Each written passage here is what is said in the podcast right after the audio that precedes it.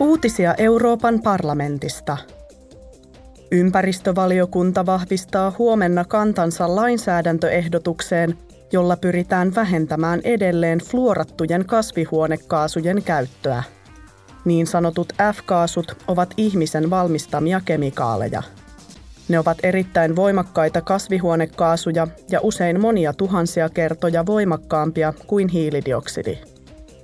F-kaasuja käytetään tavallisissa laitteissa, kuten jääkaapeissa, ilmastointilaitteissa ja lämpöpumpuissa sekä palontorjunnassa, solumuoveissa ja aerosoleissa. Naisten oikeuksien ja sukupuolten tasa-arvon valiokunta järjestää huomenna tulevan kansainvälisen naistenpäivän edellä kokouksen, johon osallistuu kansallisten parlamenttien jäseniä ja asiantuntijoita EU-maista. Kokouksessa keskustellaan energiakriisistä ja sen vaikutuksista naisiin. Rakenne- ja koheesiopolitiikka-yksikkö järjestää huomenna kulttuurivaliokunnan kokouksessa työpajan aiheesta sosiaalisen median vaikutus lasten ja nuorten kehitykseen.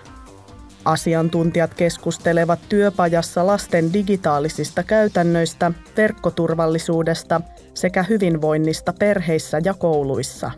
Uutiset toimitti Euroopan parlamentti.